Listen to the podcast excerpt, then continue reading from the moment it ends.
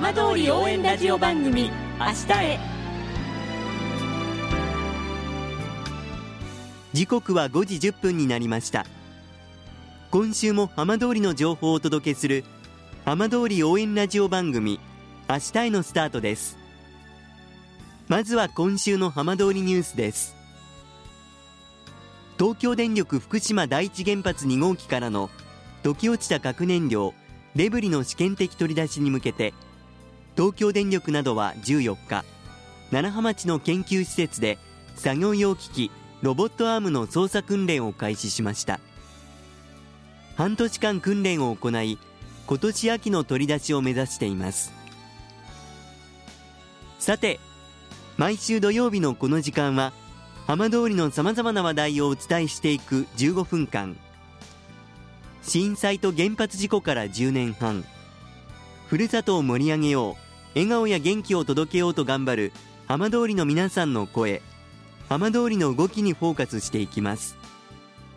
お相手は森本洋平です。どうぞお付き合いください。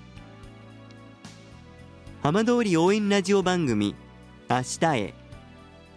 この番組は地球を守る未来をつくる東洋システムがお送りします。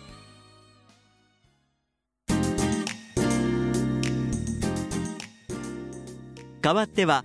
浜通りの話題やこれから行われるイベントなどを紹介する浜通りピックアップです。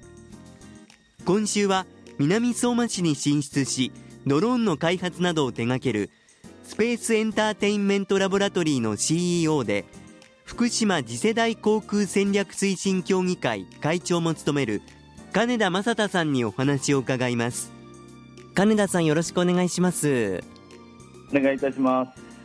金田さんはスペースエンターテインメントラボラトリーというとてもこう近未来的な名前の会社の CEO でいらっしゃるということなんですが一体どういう会社なのかまずそちらから伺ってもよろしいですか？はい、えー、スペースエンターテインメントラボラトリーなんですけれども高いところはですね、えー、小型の人工衛星から成層圏と呼ばれる、えーまあ、高高度ですね。高度数十キロを飛ぶ気球であったりあとは最近話題のドローンだったりですね、さらに、まあ、我々が今一番力を入れているのは、ドローンの中でも飛行機のような形をした固定翼タイプの、えー、ドローン、これに力を入れている会社になりまして、まあ、あの航空宇宙技術をコアとしたテクノロジーカンパニーというところで、まあ、飛んでるものはですね、大体扱えるという、あのそういった会社になっております。でそしてまあ私がとても驚いているのがそういったことがここ福島南相馬で行われているということなんですが南相馬ではどういう感じでお仕事されてるんですか？そうですね。あのここ南相馬はですねやはりあのロボットの街っていうところであの進行していたりということもあって、まあ、あの我々が扱うようなあのドローンであったり、まあ、ロボットっていうような事業者が、まあ、非常に活動しやすい環境が整っております。はい、ですので、我々はですね、まあ、そのドローンだったりとかを開発する過程で行う実証実験だったりっていうのが非常に重要になってくるんですけれども、それを、まあ、市内のいろいろな環境を使ってあのこうスムーズにですねやらせていただいたり、あとはあの南相馬市にですねもともとあのいらっしゃった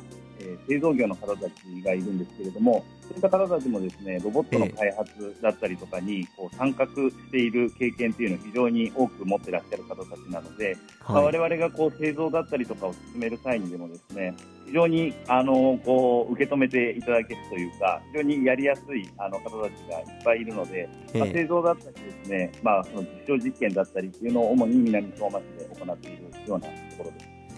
実際にこういったお仕事をされている方がいるっていうのがなんかこう時代がこう変わってきたなっていう感じがするんですが金田さんご自身がこういった分野に興味を持ったきっかけって何だったんでしょうか？そうですね。もともと私はですねこう見たこともないようなものを見るのがすごく好きでまた、あのこう乗り物というかですね飛行機だったり宇宙船だったりとかもすごく好きっていうところであの、小頃からですね、こう SF 映画がすごく好きだったんですね。はい。でまあ、そういった、あのまあ、趣味趣向があって、えっ、ー、と、年生の時なんですけれども、あの種子島までですね実際にこうロケットの打ち上げっていうのをあの見に行ったんですけれども。見に行かれたんですか、そうですね。あの結構遠かったんですけれども、えー、種子島でこう学生のうちに一度は生で見たいななんて思ってねこう休みをうまく作ってあの見に行ったりしてたんですけれども当時はその大好きだった SF 映画を作りたいなとあの映像の映像制作の勉強をしていたんですけれども、ええ、実際にこう生でこうロケットの打ち上げを見た時の迫力というかですねその感動をすごく味わってで、まあ、SF って、まあ、いわばフィクションなんですけれども、ええ、そのフィクションじゃなくてもですねこう今までにないようなものに挑戦していく人たちっていうのが実際リアルの世界でもいるんだっていうことに気づいてで、まああのいつか自分もですねそういう人たちの仲間になりたいなと思って、まあ、今はこうドローンであったりロボットっていうものの開発を行う会社をやっています。まさにこう本物を手掛ける側に回られたということなんですね。その通りですねであの福島とはどういったつながりが金田さんおありなんですか？そうですね。実を言うとすごくお恥ずかしいんですけれども、ええ、あの実際にここで仕事を始めるまで福島の印象ってあまり持っていなくてですね、え、あの例えば仙台に行く途中に通りがかる場所であったりとかあの昔、同僚で福島出身のメンバーがいたんですけれどもあのなんか幼稚園か保育園の劇で白虎隊をやるとかなんかもうなんかすごいなっていうような印象しかなくて全然福島っていうところに目を向けたことがあまりなかったんですけれども、ええ、あの実際に我々自分がですねこのロボットだったりドローンの仕事を始めたときに先ほども申し上げたんですけれども実証実験をやる場所っていうのがですねなかなか日本全国ないっていうところが課題になっていました。はい、でただですね、ええ、あのドローン関係のニュースだったりとかを見ていると、え、特にこう浜通り地域の中でも南相馬市で、えー、実証実験が行われましたっていうような報道だったりとかをすごくあの多く聞いておりましたし、ええ、そのロボット関係の展示会に出たときにあの福島ロボットテストフィールドというものがあのこれから作られるっていうような話を聞いたりというところで、ええ、もしかしたら自分たちの事業もですねその福島、えー、南相馬の方に行けばよりやりやすくなるんじゃないかなということで実際に南相馬の方に、えーまあ、会社を進出させていったというような背景があります。ぜひこの福島で金田さん何かこう実現したい夢ですとかこういった形で福島に何かこう還元できたらとかそのあたりの思いっていうのはいかがでしょうか？南相馬市に行ってあの仕事を始めてみると、まあ、非常にあの良い方たちに囲まれてあの仕事をできている。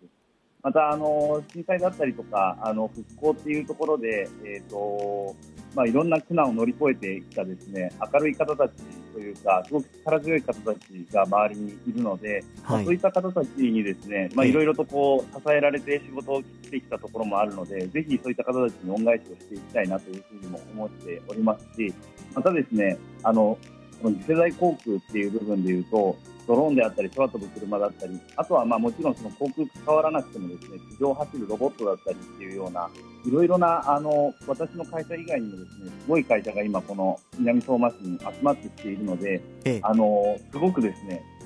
他の地域に比べて未来が先に到達している場所だと思っているんですね。え、ですのでそのこう南相馬市でしか描けない未来の未来みたいなところをですねあのぜひ実現していってすごくなんというかあの昔憧れていた SF 映画じゃないですけれども見たこともないようなすごく未来の世界っていうのをここで作っていけたらいいなというふうに思っています。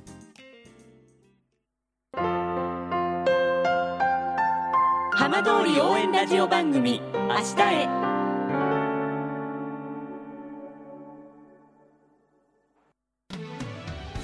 浜通りの情報をたっぷりでお送りしてきました。